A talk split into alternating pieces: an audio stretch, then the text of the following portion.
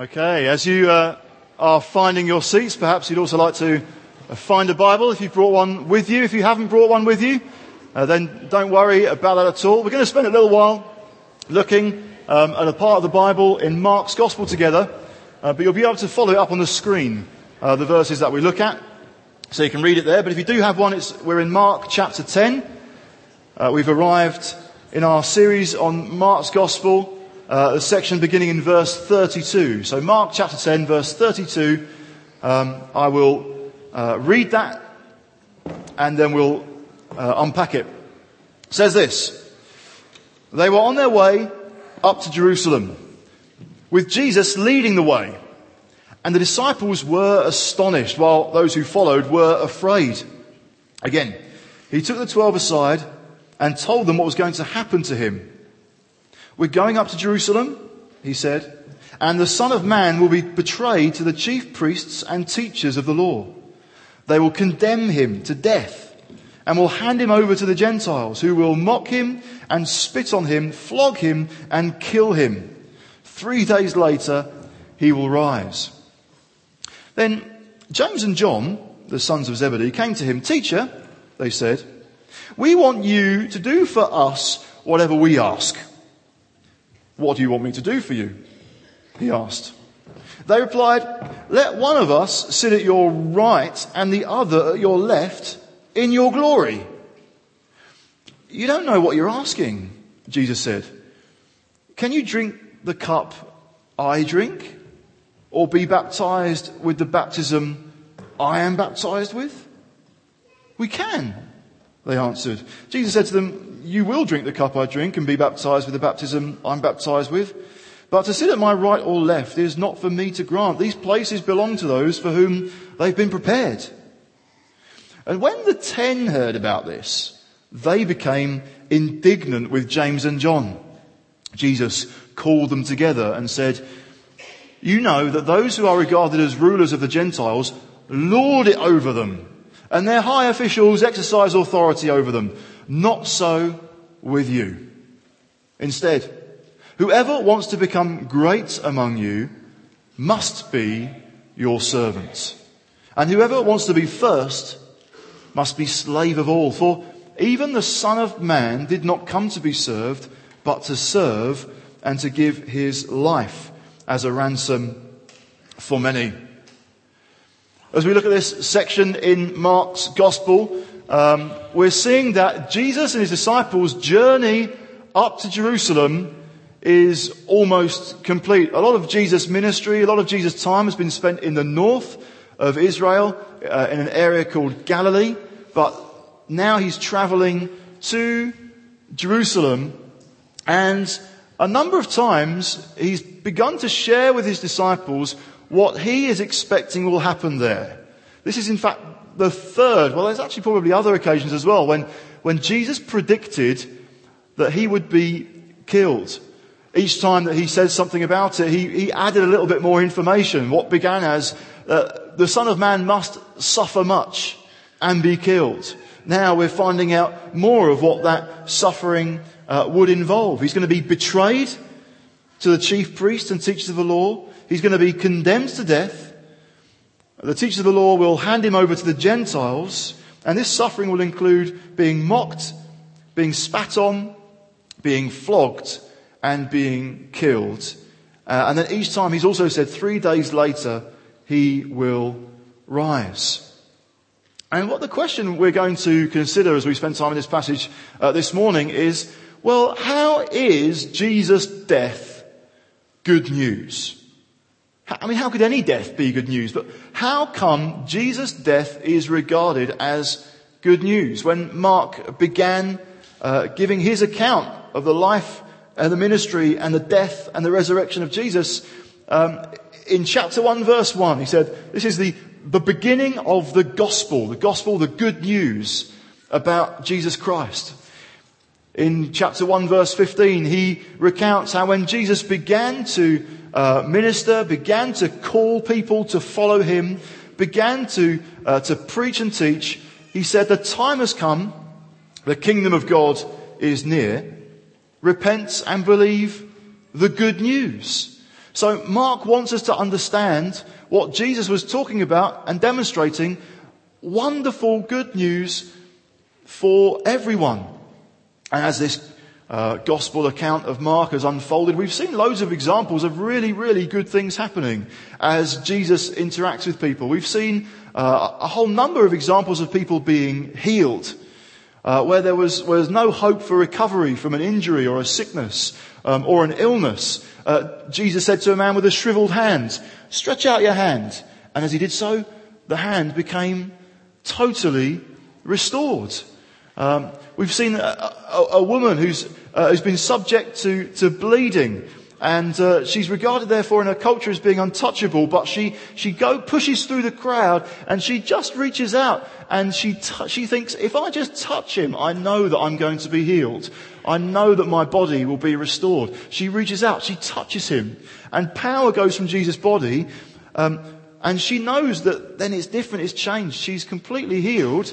Jesus turns around and says, who touched me? I know that power's gone out from me. She just reached out to him and received healing and other examples as well where someone had a, um, uh, a skin disease. The Bible calls it leprosy. It could have been any number of, uh, of different skin diseases. Again, it just meant that this person was, were, was on the outskirts of society, right on the edge, but Jesus comes and says, I'm, I'm willing. I'm willing to put my hand on you, even though no one else is, and heal. So we've seen healing. Um, we've seen people becoming free from evil spirits. In other words, we've seen Jesus change in someone's life what nobody else could. Um, a way of thinking, um, a, a, problem uh, that was as a result of some kind of evil oppression. Jesus just commands this to go. We can just get so used, can't we? Well, nothing, people don't change. We don't really change. Big problems don't really change. Um, you were born with it. You're going to die with it. Well, your mum was, your mum used to behave like that. Your dad used to behave like that. So you're bound to as well. We just expect, we have an expectation of bad news. We have expectation of, of big problems not changing. But Jesus comes into people's lives and brings wonderful good news. We even see an example of a girl who dies being raised to life because Jesus uh, went to her house, even though she'd been dead for some time. Jesus says, "Get up, little girl," and she gets up. We've seen Jesus um, command a storm that threatened to swamp the boat that the disciples were on. He commanded that storm to be still, and nature obeyed. Incredible. And we've seen thousands of people fed from a collection of crumbs, really, or, well, five loaves, two fish. The only food available in an isolated, lonely place, but loads of people want to be with Jesus because he is good news.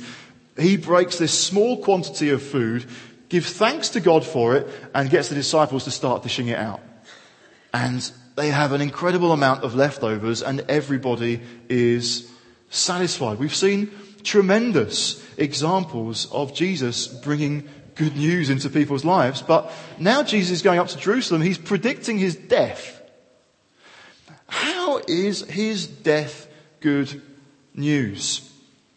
And if you're anything like the disciples, indeed his closest disciples, our starting point is we're totally baffled. We're totally confused. The death of Jesus is truly baffling, head scratching, puzzling, strange. The disciples were baffled. Why do we know that? Well, we're, we're told as much that, that as Jesus is leading on ahead, it says that they were astonished. They were shocked. Jesus, again, is predicting his death, yet continues to lead boldly ahead. It doesn't seem to add it up. And sometimes we, we might be able to kind of identify with that. If I were to say to you, I'm really, really happy. Do you believe me? I might actually be really, really happy, but you're seeing what I'm like, and you're hearing what I'm saying, and it almost seems like it doesn't quite add up. You see, my, my manner, my posture, my tone of voice suggests that I'm not happy. My words suggest that I am. And it, it, it may not be right, but we can jump to a conclusion then. What he's saying is wrong. What he's doing is giving away how he really is. He's not happy. Turn that around in another way. We can say Jesus is saying he's going to die. He's, but he's, he's striding ahead. He's leading on. He's boldly going to Jerusalem. It doesn't add up. So perhaps then some of the disciples just start to discount what Jesus is saying. They can't understand it. They just go with his posture. They just go with what he's doing and he's still leading confidently and boldly in front. Well, this must be good news. This must mean that Jesus is coming to Jerusalem and despite these strange things that he's saying about death, he's going to become, he's going to be crowned king a new king for a renewed kingdom. And he'll have the place of honor. Um, he'll begin a revolution that will change, totally change how this nation is led and what, how, what it's characterized by. And, and they were perhaps thinking then, and you know what? This is good news for him. He'll soon be on the throne. He'll still be ruling and reigning in, a, in an earthly kingdom. And we'll be close to him. And maybe we could just get the best seats. Now there are 12 of us, but a king can only really have one person sat on one side of him and one person sat on the other side of him. So then James and John are trying to steal ahead of the other disciples, say, can we, can we get to sit next to you? So they were expecting Jesus to come into Jerusalem um, and, and be this all-conquering hero um, who would overthrow uh, the Roman rulers and he would restore the temple, get rid of corruption. Sounds like FIFA. Um, do it, totally renew the kingdom of God. And so they were thinking, well, this is, this is great. This is success. And we want the top jobs. We want the best seats in the new kingdom. So when you come into your glory, Jesus, we want to be right there. It's not about being close to Jesus as he's about to experience death. We just want to be close to you. We know you're going to have to go through so much, so we want to be near you. How can we best support you? It's more a case of you're going to be in glory and we want to be in glory as well. So we want that position. We want that recognition. Um, Jesus says, look, you don't know what you're asking for. They didn't. Jesus speaks of a cup and of a baptism, a cup that, he, that he's going to drink, um, and a baptism that he's going to undergo. And maybe they'd think, well, a cup, yeah. Well, every king has a cup. A nice, ornate, golden, silver cup with the choicest of wine. Lovely, delicious, wonderful. Mm. Um, of course we can drink that as well. Can you, can you go through the baptism that I'm going to go through? Oh, that, well, this is a great kind of renewing, something refreshing, something positive. Yeah, of course we can. They were perhaps forgetting that in the Old Testament, uh, often the cup was referred to not as a great blessing, but as punishment. Uh, one example would be in, in the book of Jeremiah and chapter 25. Uh, you can turn there briefly if you like, read on the screen, uh, or just listen. Um, Jeremiah the prophet speaking hundreds of years before Jesus uh, in chapter 25 verse 15, this is what the Lord, the God of Israel said to me. Take from my hand this cup filled with the wine of my wrath and make all the nations to whom I send you drink it. When they drink it, they will stagger and go mad because of the sword I will send among them. So this, this cup is an image of, of punishment, of just punishment for rebellion. Um, and Jesus is saying, I know that's what I'm going to take. The disciples are, are, are misunderstanding. They're not understanding that this baptism, Jesus is anticipating, he's going to be plunged into death. He's going to be plunged, overcome by, uh, by death, um, engulfed by it. It's not going to just be dipping his toe in and deciding it's a little bit, little bit unpleasant, the water's a bit cold, I don't, I don't think I'll go in. It's a complete saturation, uh, no escape. So, well, it is a bit baffling, isn't it? Jesus saying the kingdom of God is come, is near. repent and believe the good news, but the king is about to encounter his crowning moment, but the crown will be made of thorns, and he's going to experience this, uh, this humiliation and violence and death. It is puzzling. People were puzzled by it when, when the disciples uh, and other uh, of Jesus' followers went on to, to share it later. We can see in 1 Corinthians chapter 1, verse 22. Paul writes there, Jews demand miraculous signs, and Greeks look for wisdom, but we preach Christ crucified, a stumbling block to Jews and foolishness to Gentiles. But to those whom God has called, both Jews and Greeks, Christ, the power of God and the wisdom of God. By the world's reckoning, it doesn't add up. It doesn't make sense.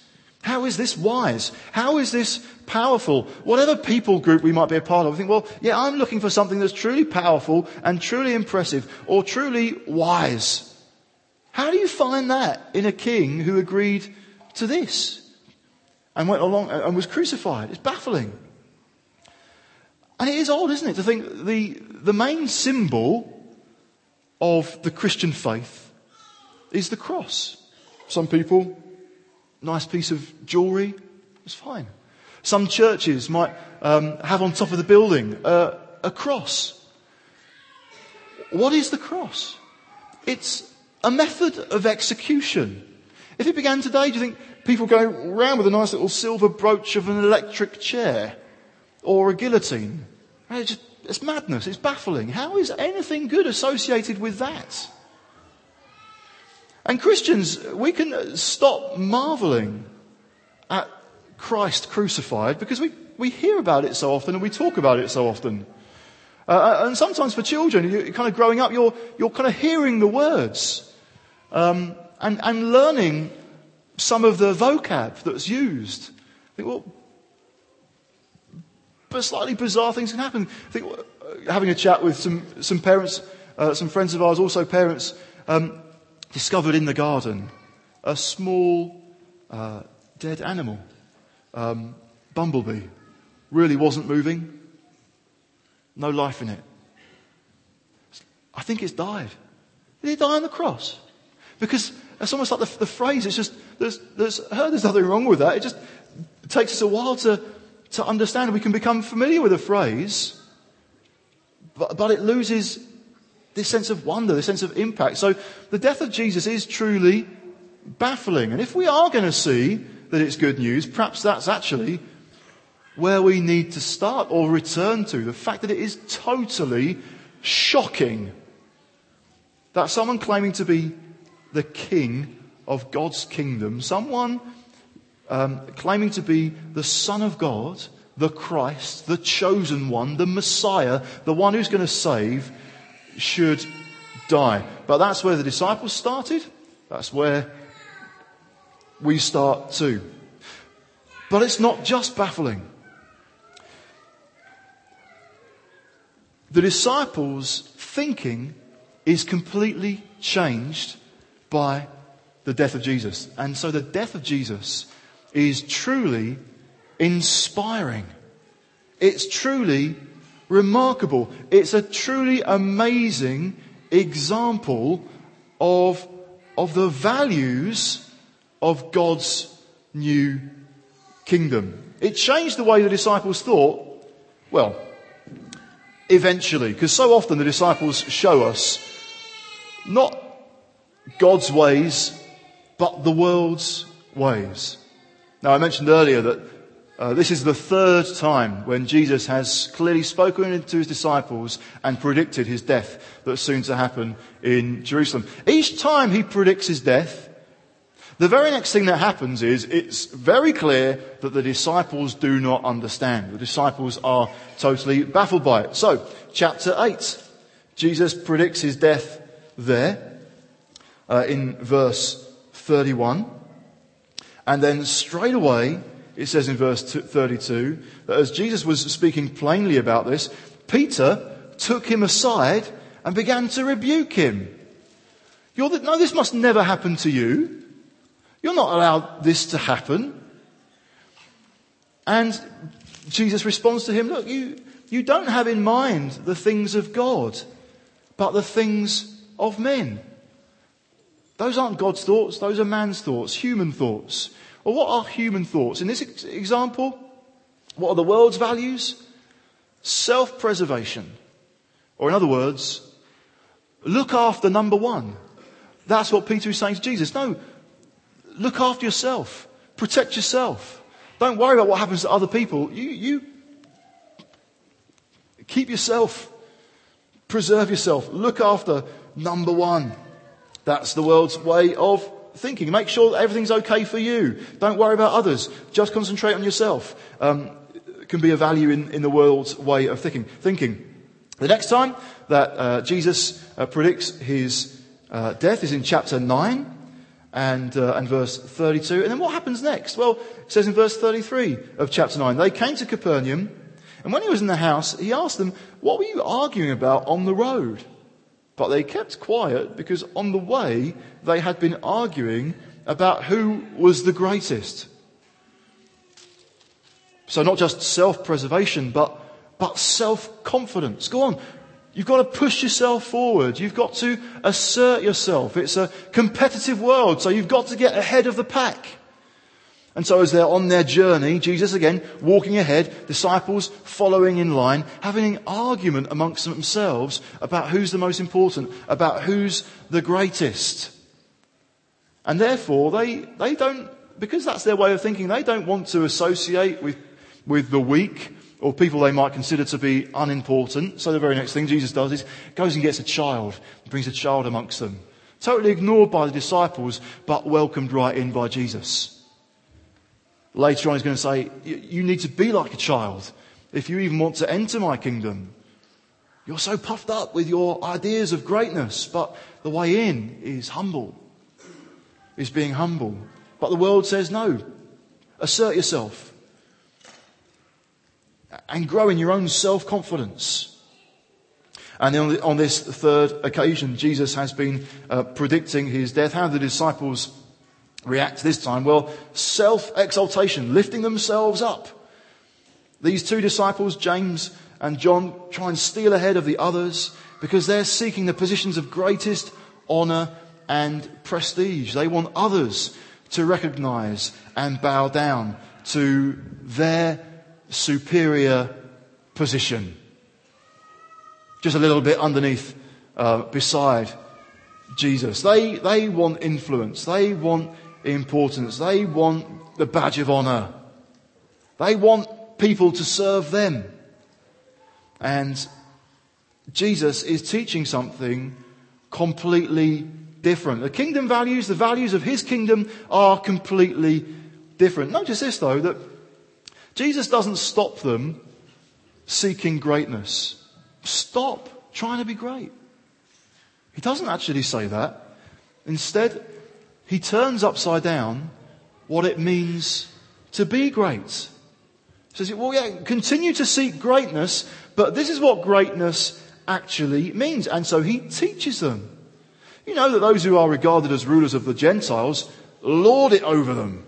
And their high officials, their great men, exercise authority over them. Is it wrong to have authority? Is it well, no, but so often in the world, it's the, the way it's exercised is results in squashing people. Squashing the people you have responsibility to lead. That's so often the world's model. But Jesus wants to teach them a different way. He says, no, not so with you in verse 43. Instead, whoever wants to become great among you must be your servant. And whoever wants to be first must be slave of all. That's what Jesus teaches. And that's what Jesus demonstrates. It's not just words. He demonstrates it by what he does. We've seen that in these, examples of good news that have happened already in Mark's gospel. How he cares for the person, welcomes the person who would be pushed right out, right on the very edge of society, forgotten about, untouchable, uninterested, unimportant, and God brings them right in. Jesus brings them right in. Jesus makes the important official wait while he finds out who touched me. And he wants that woman to be blessed more than just physical healing. We see this, this good news in, in John's gospel. He gives the example of, of Jesus with his disciples, these men that he leads, these men that he's teaching. And what does he do? He gets down from the table. He, he puts on the, uh, the kind of the garb of the lowest servant and he washes their feet because there's no one else who's going to do it. And the disciples certainly aren't going to do it for each other.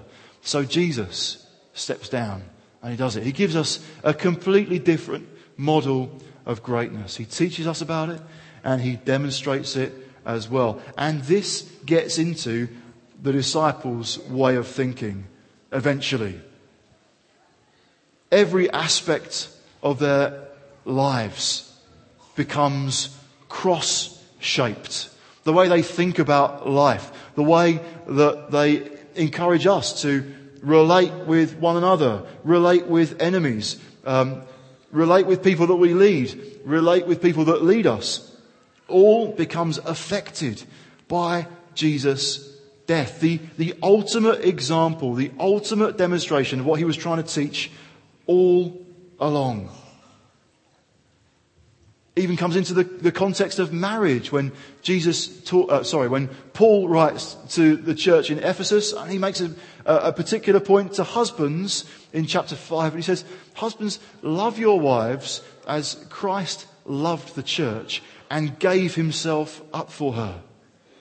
So I see this model of leadership, this model of serving, this model of sacrificing oneself for the benefit of someone else.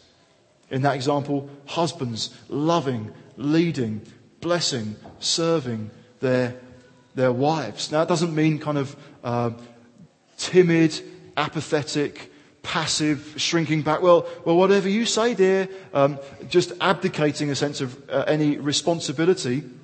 We see here Jesus is boldly leading up to Jerusalem, knowing what's happening and encouraging those who lead. Well, well, emulate him, copy his example. See how he handled that crisis when he knew what was coming, but he still led into it and kind of protected and sheltered and taught and blessed those who were following. He didn't need propping up. Think, oh, yeah, how, how inspiring. Wonderful. What a wonderful example. The death of Jesus may have baffled us to start with, but the disciples uh, arrive at this point where they see it's truly inspiring and it shapes their life. Is that helpful? Well, yes, it, of course, but is that all that we can say? Well, no. We need to see something else that Jesus is teaching and showing here. We need to see something else about his death. Because of the problem of encouragement. If I want to, to learn, learn a new skill, is it always effective for someone to say to me, here's how you do it, and be just like me? Or perhaps it could be said in less kind ways, but are, uh, not specifically about my family, but the example of, well, I just wish you could be more like your brother. I wish you could be more like your sister. This is what you should do and copy her example. Come on, on with it. Oh, goodness me. And it, it becomes pressure, becomes discouraging. And if the Christian message is just follow Jesus' example, Listen to what he said and follow his example. Be a better you. Try harder. Then it, it has no power to really bless. And no real power to truly inspire either. So there must be something more than just follow my example. Be a better you. Because finally, the death of Jesus is life changing. The death of Jesus speaks to us and says, I have the power to change your life. because Jesus' death is unique. What does it say in verse 45? What does Jesus say as he's teaching his disciples? He wants them to understand what it's like to be in his kingdom. He wants them to change their way of thinking. He wants them to become great by, by serving, not by lording it over others. How does he conclude? In verse 45, he says, For even the Son of Man did not come to be served, but to serve and to give his life as an example for many. Is that what it says? No. It says, to give his life, he's speaking of himself, to give his life as a ransom for many. Today, uh, the idea of a ransom really only comes into our thinking if we're maybe watching a Hollywood film once in a while where somebody has been kidnapped and is being held hostage and the family have to pay some, uh, pay some huge sum of money um, to release them and the film follows that kind of plot, their attempt to rescue this cherished loved one who's being held hostage. Actually, that's not such a foreign concept in other nations um, of the world. But anyway, at this time, having to pay a ransom wasn't so uncommon, and it could be for a number of reasons. It, a ransom was paid to free a slave, or to free a prisoner of war, or even to free a condemned criminal. You can, if you can pay the price, then this person is set free. If the price can't be paid, they remain captive. They remain chained up.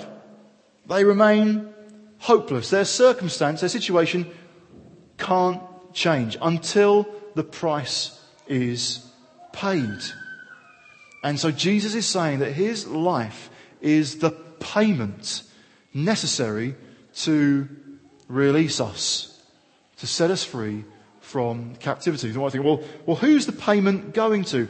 That's not the point of this image or this metaphor. It's look at the sorry state that this person is in and they can't rescue themselves. So the death of Jesus is good news because it's life changing. It's life changing because the death of Jesus is a ransom that buys our freedom. We were in a hopeless, serious, and sorry state. The image doesn't flatter us at all. I guess we may attempt to free ourselves. We may attempt to try and break free from the chains of, of sin, of looking after number one, the sin of having to push myself forward and, and assert myself, even if that does involve kind of squashing others in the process. The sin of trying to make much out of me and get into a position where more people will be forced to acknowledge how special and important I am. It can sound over the top, but it's so easy to be dragged into. We might try and free ourselves. I'm, I'm, I'm going to serve other people. I'm going to find a mission or a cause where I can, um, which is not about me, it's, it's about blessing others. But so often, um, well, in every example, it, it, it turns around. We just can't break free of those sinful ways of thinking. I don't know if you are familiar with the Lord of the Rings trilogy. Who is the cute little good guy, hobbit, in The Lord of the Rings. Oh, you're not familiar with it? I think it's Frodo. Yeah? As the trilogy unfolds, he's the good guy and he's got this mission. He actually has to take a ring of untold power and rather than use it for his own benefit and his own glory, he's got to take it to the only place where it can be destroyed forever so that no one has this ring. Because whenever someone wears this ring, it kind of start, it corrupts them. And evil just starts to flow. So this, the, the mission is destroy the ring. And this responsibility weighs on him. This simple little hobbit, he's got to get there for the benefit of the whole of Middle Earth and all the elves and all the rest of them will be okay. And he gets there, he gets to the place. Spoiler alert, if you haven't read the books. When he gets to the place where he has to drop that ring into this um, burning lava, is at that point he changes his mind. And the ring has seduced him and he wants it. It's mine. This is for me. This is about me. I want it. I'm going to keep it. No one can take it away from me. The hero of the story, that's where he ends up. And sometimes that's, well, that's where we can end up. Starting off with, with, with good intentions, starting off with a desire for this to be a, about other people's benefit, but after a while, it, we've been seduced again into it's, it's about me. There are there are nations in the world, and they have been uh, rescued from oppression, sometimes by our doing. They've been rescued from oppression by a national hero. Someone rises up and overthrows um, the rulers, sets the people free. Fantastic. And they are the hero. And how strange it is that still decades later, it's still that person in power, just can't let go. They were the rescuer, but now they've become the tyrant. They were the solution to the problem, but now they've become the problem. Some people might be blessed, but many people oppressed as someone tries to prop up their regime.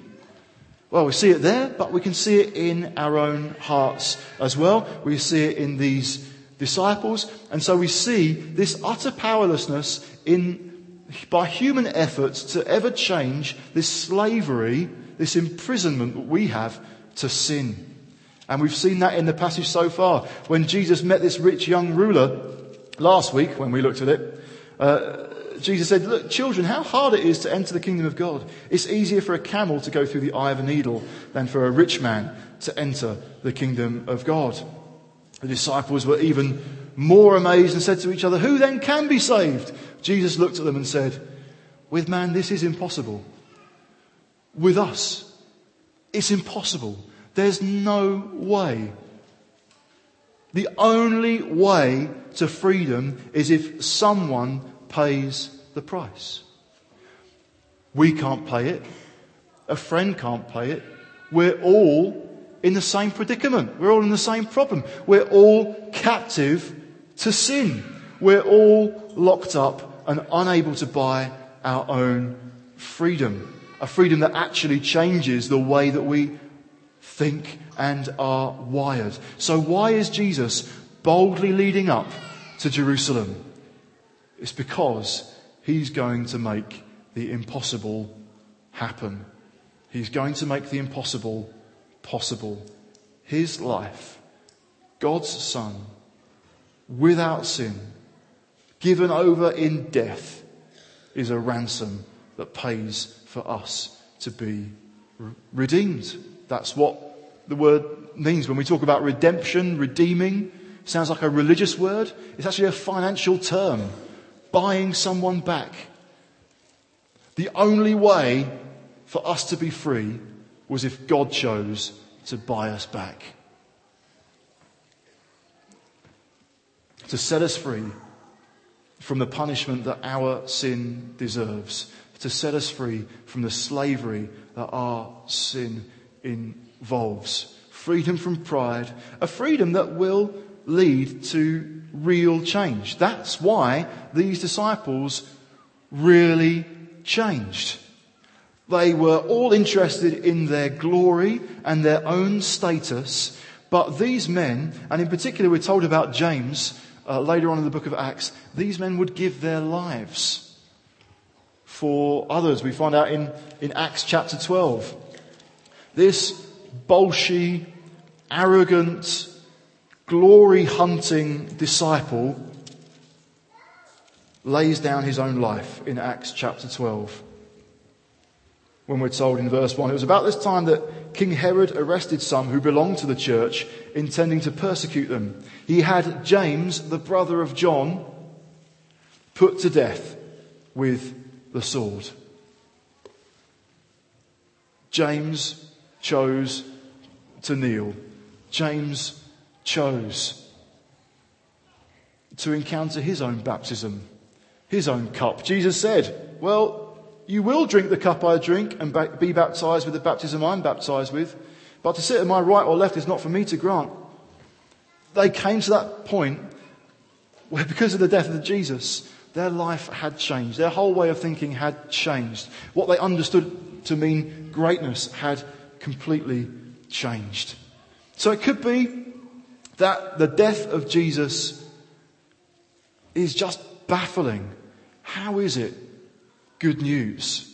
And if you are baffled by it, even as Angie said earlier on, well, perhaps there's a next step of investigating it, finding out more, either directly looking at the pages of the Bible where it's spoken of.